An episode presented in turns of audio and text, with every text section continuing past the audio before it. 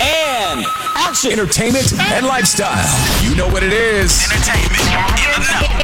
Here are the nominees. It's The Fix with Karen Vaughn on 102.3 WRNB. Your attention. Hey guys, this is producer Sarah filling in for the vacationing Karen Vaughn. So this morning on the Quincy Harris Morning Show with K. Foxx, they interviewed attorney Tanya Mitchell Graham. She is representing Delicia Cordon.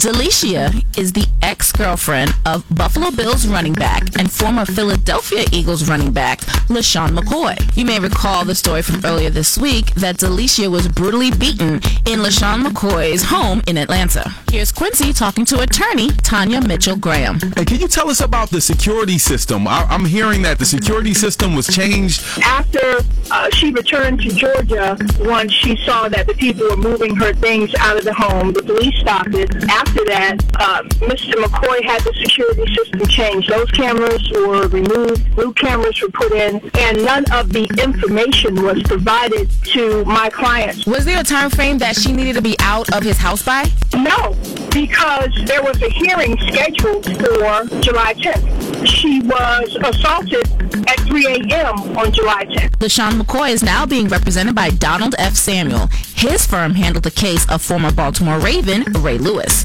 To hear the rest of the morning show interview with attorney Tanya Mitchell Graham, just log on to rnbphilly.com.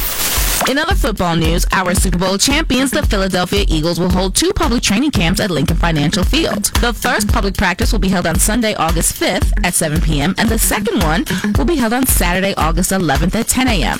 The practices will be free of charge and open to the public. All you gotta do is reserve your general admission ticket in advance. It's a limit of six per household.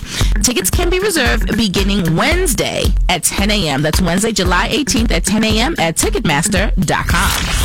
Queen Bee is performing in France the same day that France plays in the World Cup. This is a huge problem. Well, instead of forcing her French fans to choose between a historic soccer game or her historic live performance with Jay-Z, Beyonce and Jay-Z announced that they will hold a World Cup viewing party at their concert. So first, you will watch the World Cup, and after the game is over, then you'll get to see them perform. Crisis averted.